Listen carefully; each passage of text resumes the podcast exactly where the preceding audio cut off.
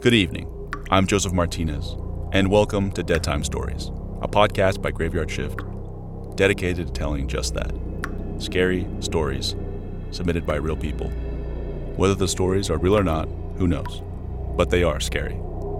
Tonight, our host Deadhead shares with you six tales. Now, please forgive me. I can take you no further. But your stories lie just ahead. Do be careful, though. Deadhead can be mercurial. I'll wait for you here. Godspeed.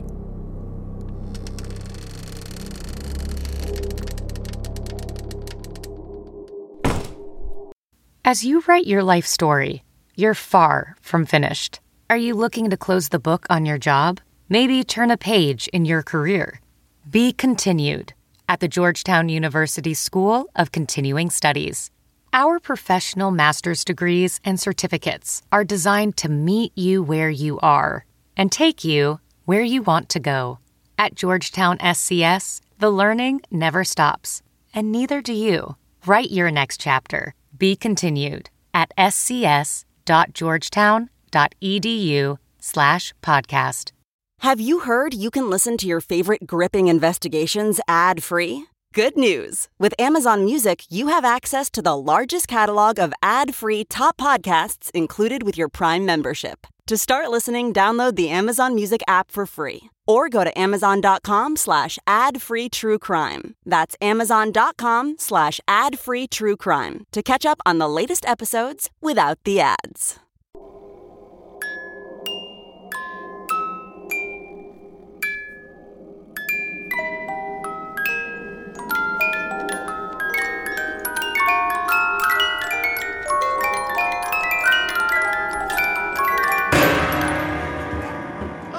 Greetings, my little cadavers. Your hunger for horror never ceases to amaze me.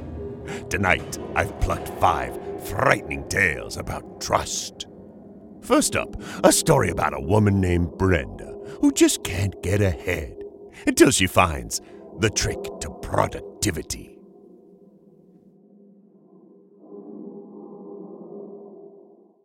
It feels like there's never enough time. I'm always working. Yet, I'm never really getting anywhere, constantly wading through elbow grease to the next deadline, job after job, gig after gig. It takes so much to get ahead anymore. You know how it is. The grind was too much. I needed to work faster, or smarter maybe. Perhaps a trick or hack that would push me beyond what I'm capable of now. Something to make me more productive, make me superhuman. Coffee, Adderall, and late nights just weren't cutting it anymore.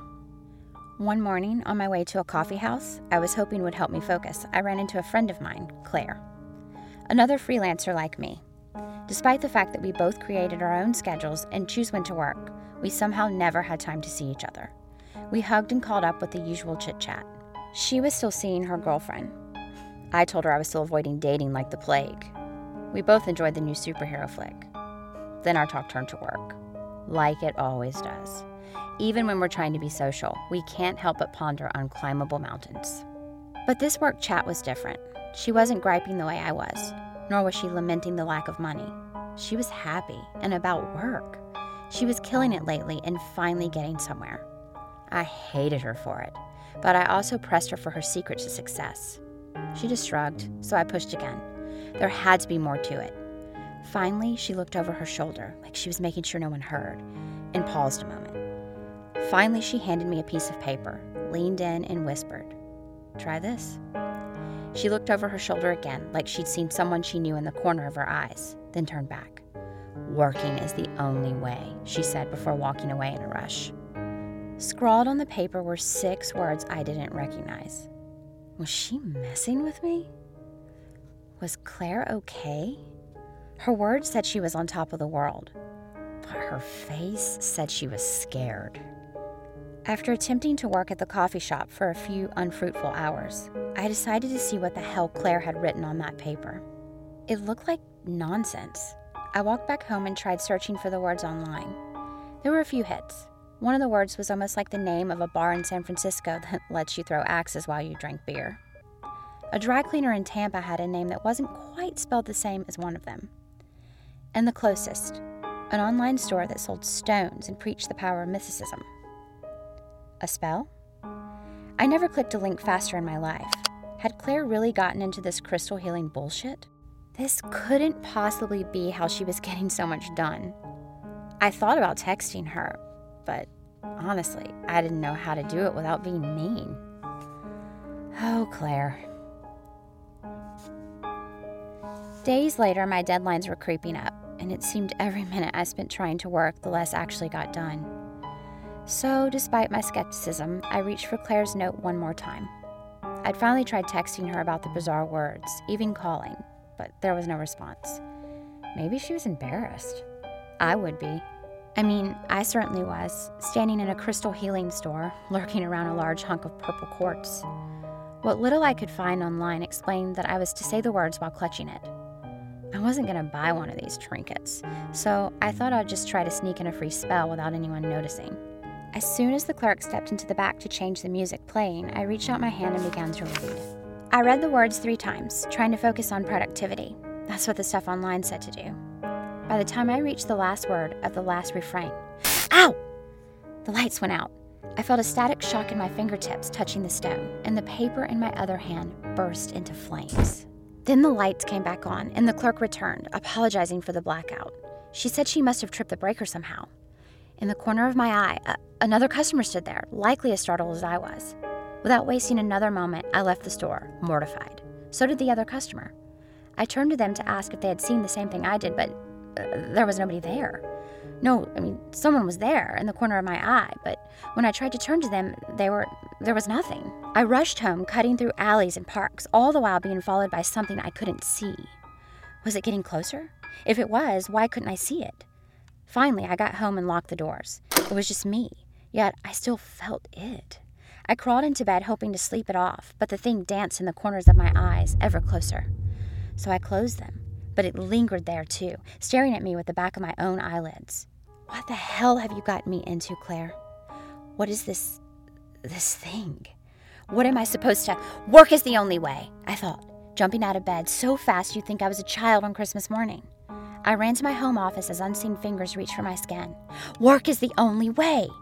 I worked and worked and worked, burning the midnight oil until it felt like my eyes had melted out of their sockets. And finally, I felt safe again. No crooked fingers reached for me in the back of my mind, no beast growled horrors in my ear, and nothing watched me with anticipation from the corner of my eye. I was okay. I was so very tired. I woke up around midday, much later than I usually slept, but I needed it. I did so much the night before. I was so productive, so productive. Finally. But I quickly rubbed the dreams from my eyes. There was work to be done, and the thing had returned, closer again. I could feel it, see it, waiting in the corner of my eye, hoping I couldn't carry on. If I want to stay safe, work is the only way.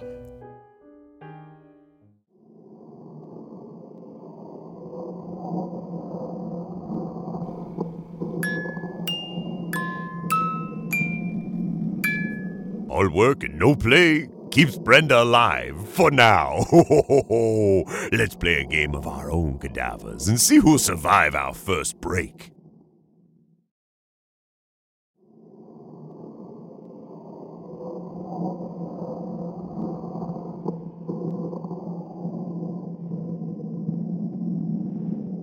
You made it. Let's do a quick head count. Let's see. Hmm, seems that ghostly guests have followed you back from the break. That's perfect, because our next tale is all about how to build a haunted house. They say bad houses are born, not made. But I, a woman of paranormal science, am determined to prove to everyone that it's possible. With the proper research, planning, and skill, you too can build your very own haunted house. Step one. Purchase cursed land that should never be the resting place of a cozy, loving home. There are always the classics like graveyards, Indian burial grounds, and the locations of famous massacres. But don't hesitate to look for other sources of dark energy. Hell mouths make for a terrific connection to the underworld, and the sites of sacrificial pagan rituals always make the spirits restless. But never purchase a home or patch of land which others claim to be haunted. Swindlers, the lot of them. The only way to know for sure is to build one yourself, on ground with a verified history of devilish corruption. Trust me. Step two. Build a sturdy structure that offers comfort without convenience. The house should be filled with nice things, but also be laid out with twisting staircases, endless hallways, rooms filled with mirrors, hidden passages, and doors that lead to nowhere. The comforts draw spirits in, as those things remind them of their former lives, but the confusing blueprint traps them inside forever, lost and forced to roam about. They can't leave if they can't find an exit. Think of the architecture as a ghostly honeypot that draws the dead in, then traps their soul for eternity. Step three. Furnish your house with haunted items to seed the location with spirits right from the start. But be sure to note the difference between haunted, cursed, and possessed. Cursed items are beacons of raw evil, bad luck, and anti-miracles. If you find yourself in possession of a cursed item, you may meet your end before you even get to set foot in your mansion of mystery. A cursed necklace, for example, may lead you to be strangled by misfortune. Perhaps even more dangerous are possessed items, which carry a demonic presence within their very material. Nothing scares the dead away like the damned. With a possessed item, you'll most certainly have a home with some undeniable activity, but it will lead to nothing but irreversible doom. I'd stay away from ceremonial daggers and books bound in human skin if I were you. Haunted items, on the other hand, carry the triggerable soul remnants of someone who has passed on. This is exactly what you need. With a little psychic energy and an open casting call for those lost to the world of the living, you can draw out a ghost who's probably dying to have some company. In my house hangs the painting of a boy who cries every night, a sword that belongs to a soldier who still longs for honor, and a doll that a woman pretended was her dead daughter. A few items like this, and you're open for business. Step four. Feed your house the psychic energy it needs to come to life. Everything in the spirit world feeds on psychic energy. It's the air of the underworld, so for your house to be able to breathe, you must provide it. Don't waste your time with ghost hunters or thrill seekers. Contact mediums, clairvoyants, fortune tellers, and anyone with the power to see beyond the normal world. Invite them over for a tour, host clubs, put on events, or even pay them to come stay the night if you have to. The more you get inside, the more your house will breathe. Soon it will have its own pulse that will beat on its own, pounding harder whenever a new vessel draws near.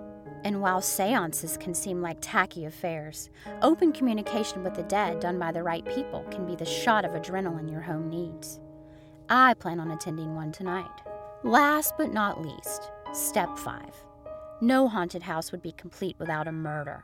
The more gruesome, the better. No need to worry about who does it, how it's handled, or who the victim is.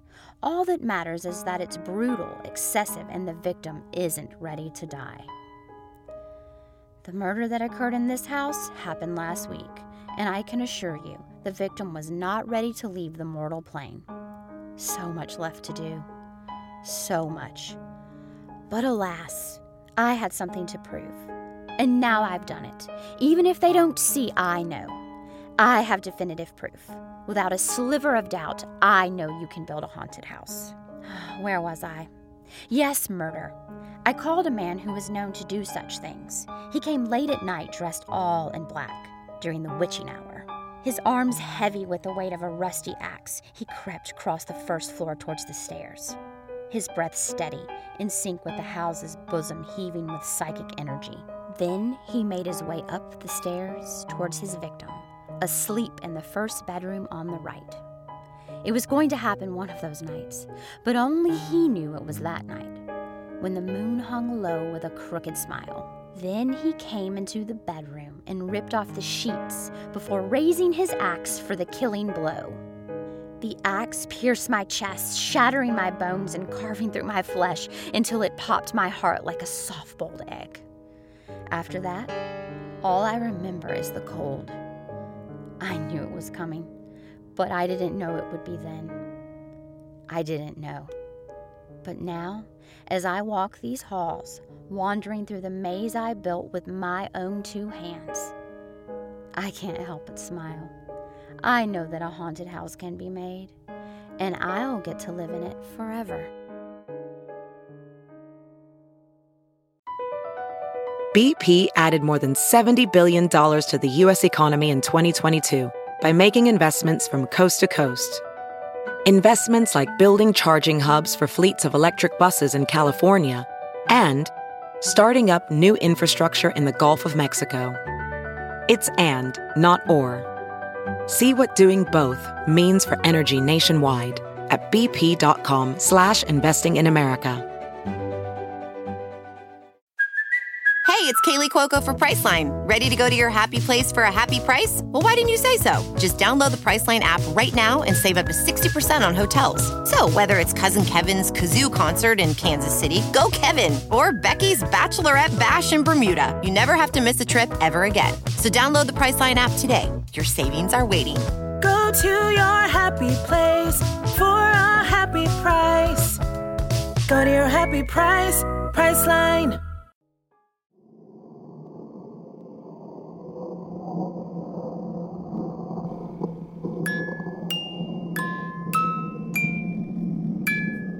Mary, Mary, Mary, I do admire your commitment to your home haunt. You really put your heart and soul into it. Now, hold on to your heart's cadavers. We'll be right back after this short break.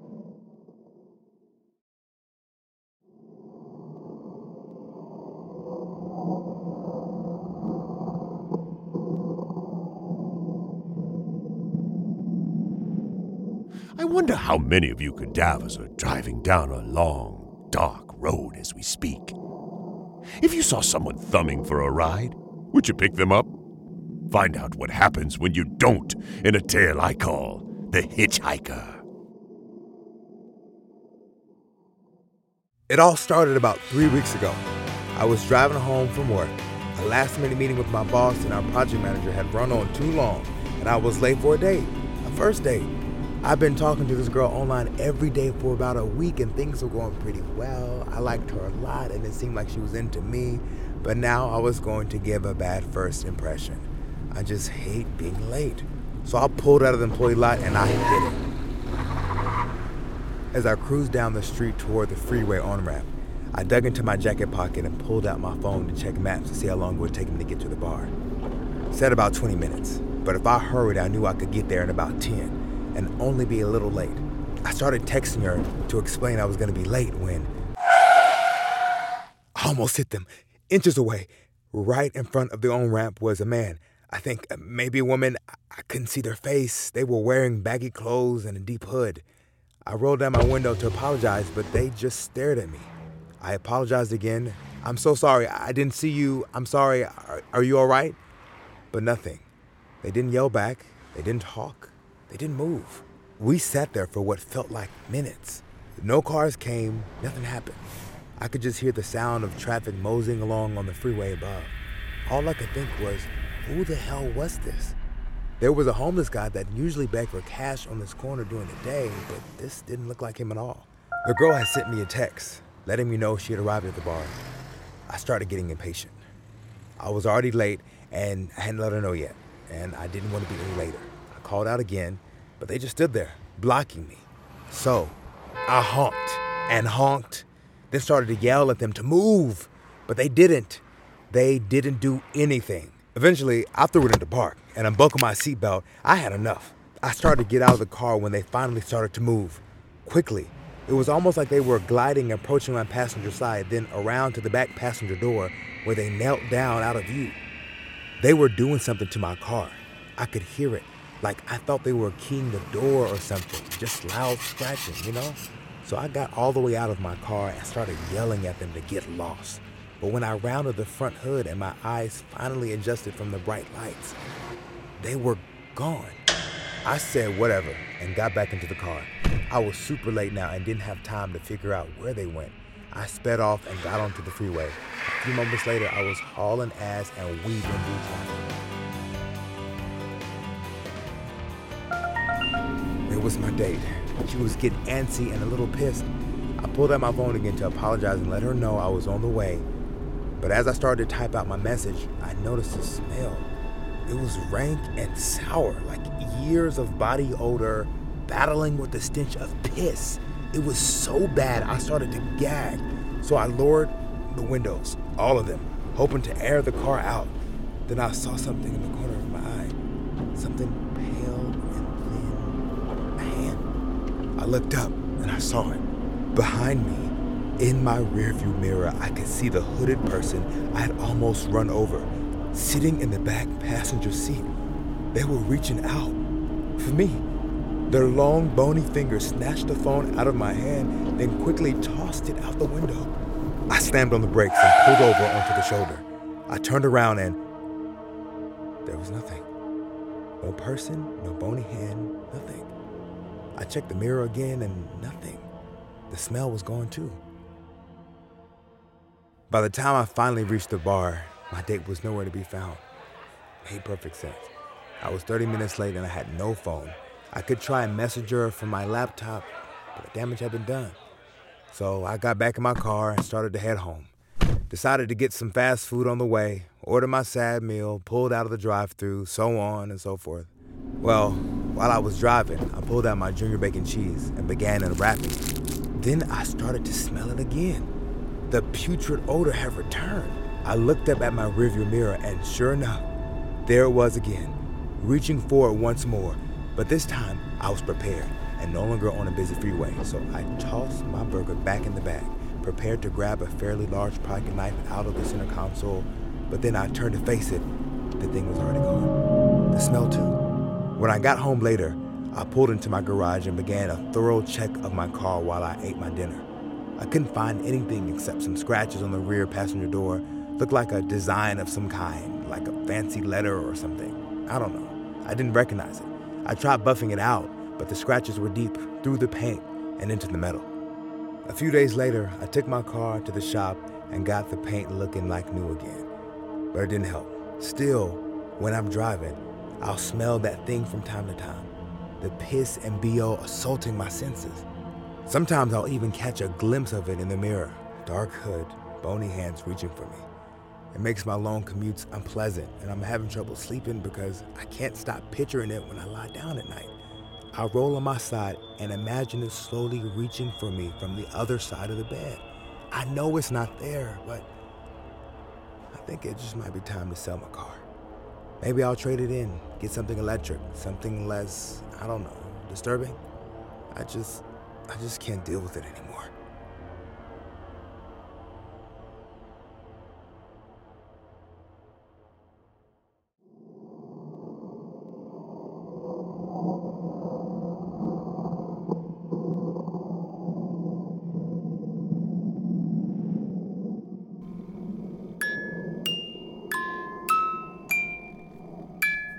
Did I just see a stowaway in your back seat?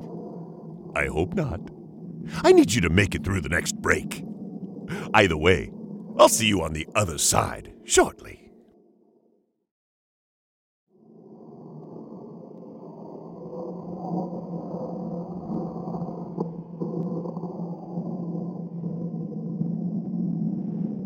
Welcome to the other side, cadavers. You've earned yourself another tale. This one follows a man in search of a rare object in a story I call The Collector. Some people think that collecting toys is for children, but I can assure you, it is not. My prized collection, which I've painstakingly acquired over the course of twenty years, is probably worth more than your car. And that doesn't include my trading cards, my film memorabilia, and rare factory-sealed video games. It's been hard to date women. My apartment is currently overflowing with my collection. And my parents still think I'm wasting my money. But when I finally offload this stuff, I'll be living like a king. I think what excites me the most about collecting is the hunt itself. Finding that missing piece to complete a set is like discovering a lost civilization. It takes countless hours of research, stern determination, and a healthy dose of luck. I've traveled thousands of miles, endlessly haggled, and given up my personal well-being, all to nab the goodies. There's no rush quite like discovery, friends. I had been searching for a particular figure for years. It was part of a once popular line, but there were some special qualities that made it a true diamond in the rough. First, they only made about a thousand of them. Now, that's not very many when it comes to toys. Second, it was a convention exclusive. You could only get it at particular cons years back. Third, I was after one of those eight misprinted versions of the figure. Then, to make it even more difficult, five out of those eight were accounted for, being held by some other prominent collectors in my circle. So, if I took into account the law of unknowing, meaning a percentage of those probably belong to young children or adults who don't know what they have, I was essentially looking for a single piece. But happenstance finally struck one afternoon when I received a message online. A new user on a collector forum I frequented mentioned a piece that sounded similar to what I was looking for. Without any hesitation, I jumped into my car and raced out to the countryside where they lived. Within a couple hours, I was driving in a small town I had only driven through before. I was searching for a quaint coffee shop to meet them. The seller, who turned out to be an elderly woman, told me that she had acquired the toy from a garage sale. It had previously belonged to a local teenager that had drowned. He had been drinking by the river with his friends when one jokingly pushed him in. He had hit his head, and that was that. She thought it was odd that the toy was still in a box, so she did a web search and she saw dollar signs. But she didn't have it with her. She wanted to see if I was serious about purchasing it first, and at a price that she, of course, wanted. I was. As the sun started to set, I followed her old pickup to a farmhouse about twenty minutes away. My palms were sweaty with excitement. When we arrived, she asked me to kindly take off my shoes and come inside. She poured me a glass of fresh lemonade, and then negotiations began. A man entered the room. It was her son, and she introduced us. He seemed awkward, didn't say much, so I let him be and went back to haggling while he watched off to the side. Finally, I blurted out a number I was hoping I'd never reach, and she looked at her son and then said, "Is that good enough? Will he do?" I figured he was worried that I was going to scam the old lady, so I explained to him that my offer was a great price and that I was determined to complete my collection. After a long, awkward pause, he just looked at his mother and nodded. Then, he left the room through the door he came in. "Go on," the woman said. "He wants to show you his collection." Suddenly, it all made sense. Her son was a collector too, so of course he wanted to make sure that they got a good deal. So, I did as she said. I opened the door and I started walking down the stairs into the basement, getting more and more excited with, with every step. But when I got down there, it wasn't what I expected. Instead of shelves lined with collectibles or boxes of toys stacked up high, it was jars. Piles and piles of jars filled with dirt. I stopped at the last stair, and he was on the other side of the basement fiddling with some sort of equipment. I asked him where the figure was, and he just kept tinkering with whatever it was. I was getting impatient, so I asked again, this time a little less politely. "Well, where is it?" Still nothing. Above me, I could hear the footsteps of the mother on the hardwood floor. They were echoing through the open door up the stairs. Something felt wrong. I looked back up and thought about leaving, but then he finally spoke. He said, "I've never met another collector before. It's perfect." Flames erupted in a large cast iron oven across the room. I could feel the blast of heat washing over my face, and I quickly began to sweat. Perfect for what? I asked. Before he could answer, it hit me. The jars. They're not filled with dirt. I immediately turned around and ran up the stairs, and I could see the mother approaching the door. As she went to close it, I lowered my shoulder and I plowed through it before she could latch it. The woman flew back and landed on the ground hard. She howled in pain, and as I raced out the house and, and back into my car, I didn't even bother grabbing my shoes and, and I drove the whole way in socks. I thought about calling the police, but what was I going to tell them? I didn't stop to get an address while I was escaping, and I'm pretty sure I broke that woman's hip. So I just went home, hoping that I'd never run into those people again. I didn't get the piece I was looking for that day. Some series just aren't worth completing, but at least I didn't become a piece in someone else's collection.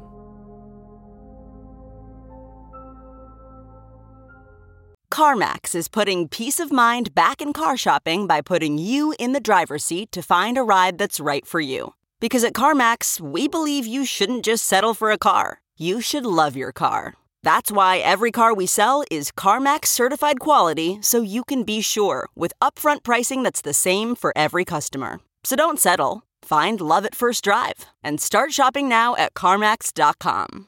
CarMax, the way car buying should be. Ready to elevate your home? Picture this. Central heating, a cozy fireplace, or your dream walk-in closet. Build a backyard oasis, go green with solar panels, or start a business. It's all possible with Figure's home equity line of credit.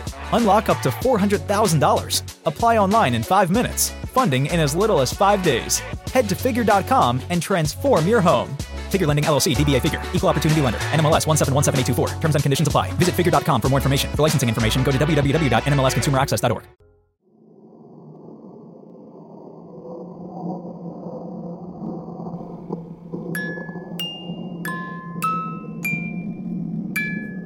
Ooh, that was a close call.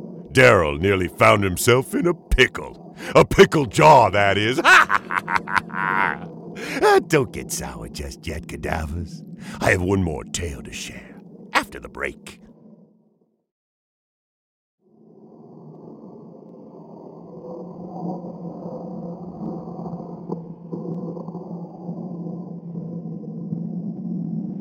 On to our final story of the night.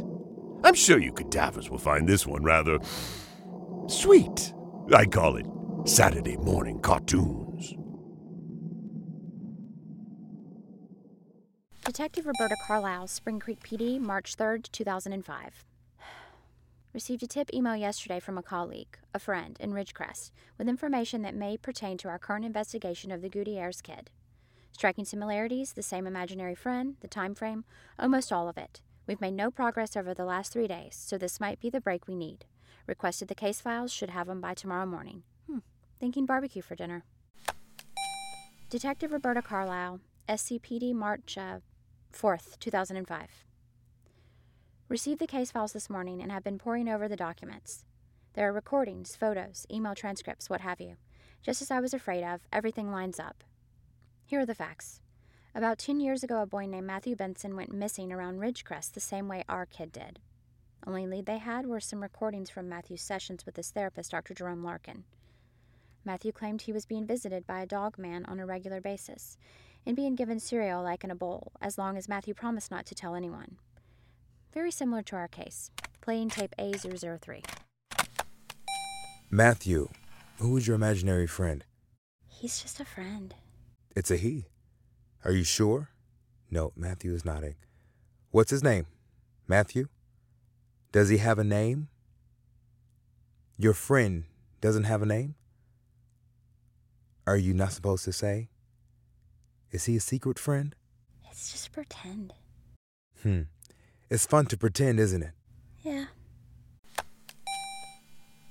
In the next recording, Doctor Larkin is able to get a name out of Matthew. Playing tape A zero zero four. Why don't you tell me again about your friend, the doggy man? What's his name?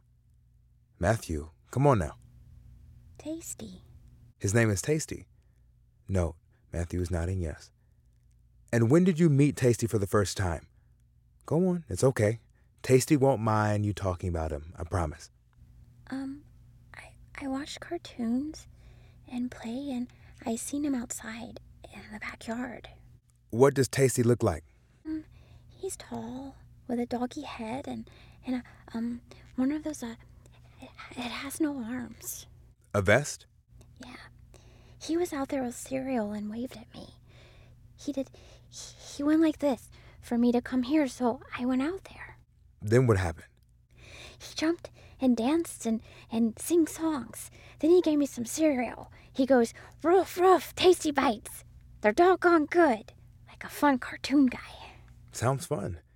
How often does he give you these tasty bites? Don't worry, you won't get in trouble. A lot. Okay. Matthew, do you always eat the cereal? Do you? Yeah. I hide the bowls and spoons in the sandbox. I see. Matthew, is Tasty here right now? He told me to keep it a secret. He's not here then? No. Good. He, he says I'm special. He says I can do anything if I try hard enough. Well, you are special, Matthew. Clearly some sort of predator was targeting Matthew, using sugar cereal as bait. Other recordings from Larkin have Matthew saying Tasty the dog wants him to go on an adventure and follow him to a place where he can eat as much cereal as he wants. Two days later, after the last recording, Matthew went missing. Roberta Carlisle, S C P D, March fifth. After questioning kids at the elementary school Manuel Gutierrez attended, we have, well, I won't call it a breakthrough. It's a, well, I'll just tell it like it happened. Several of Manuel's classmates report him the same way. Friendly kid, always in old tattered clothes and mismatched shoes, who rarely had anything to eat at lunch. His stomach would make noises during class. I don't think his guardians were feeding him much. Child Services confirmed that his foster parents were under investigation. However, they were too overloaded with casework to visit the home. One of Manuel's classmates, a shy girl, worked up the courage to tell me that she witnessed Manuel walk off campus into the woods at recess.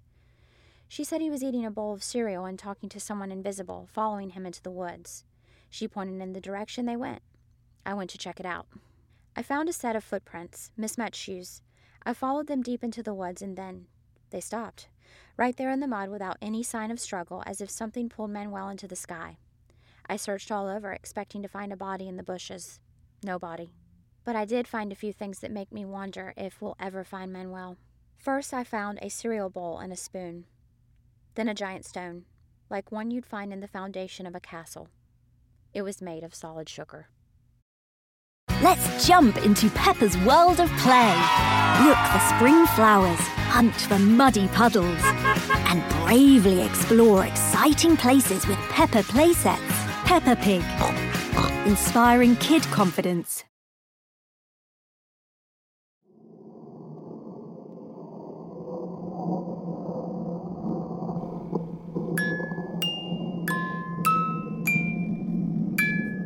I hope you enjoyed our five tales of trust, and do come visit me again soon. We have many more short, scary stories to share. Sweet dreams, my little cadavers.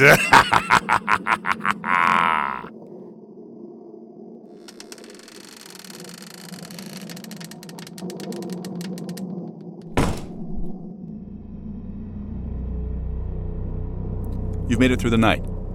Congrats. Let's get going before that changes.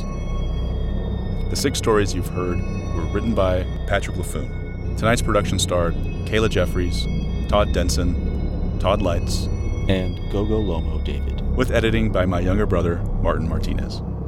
I believe you can find your way home from here. Until next time, farewell.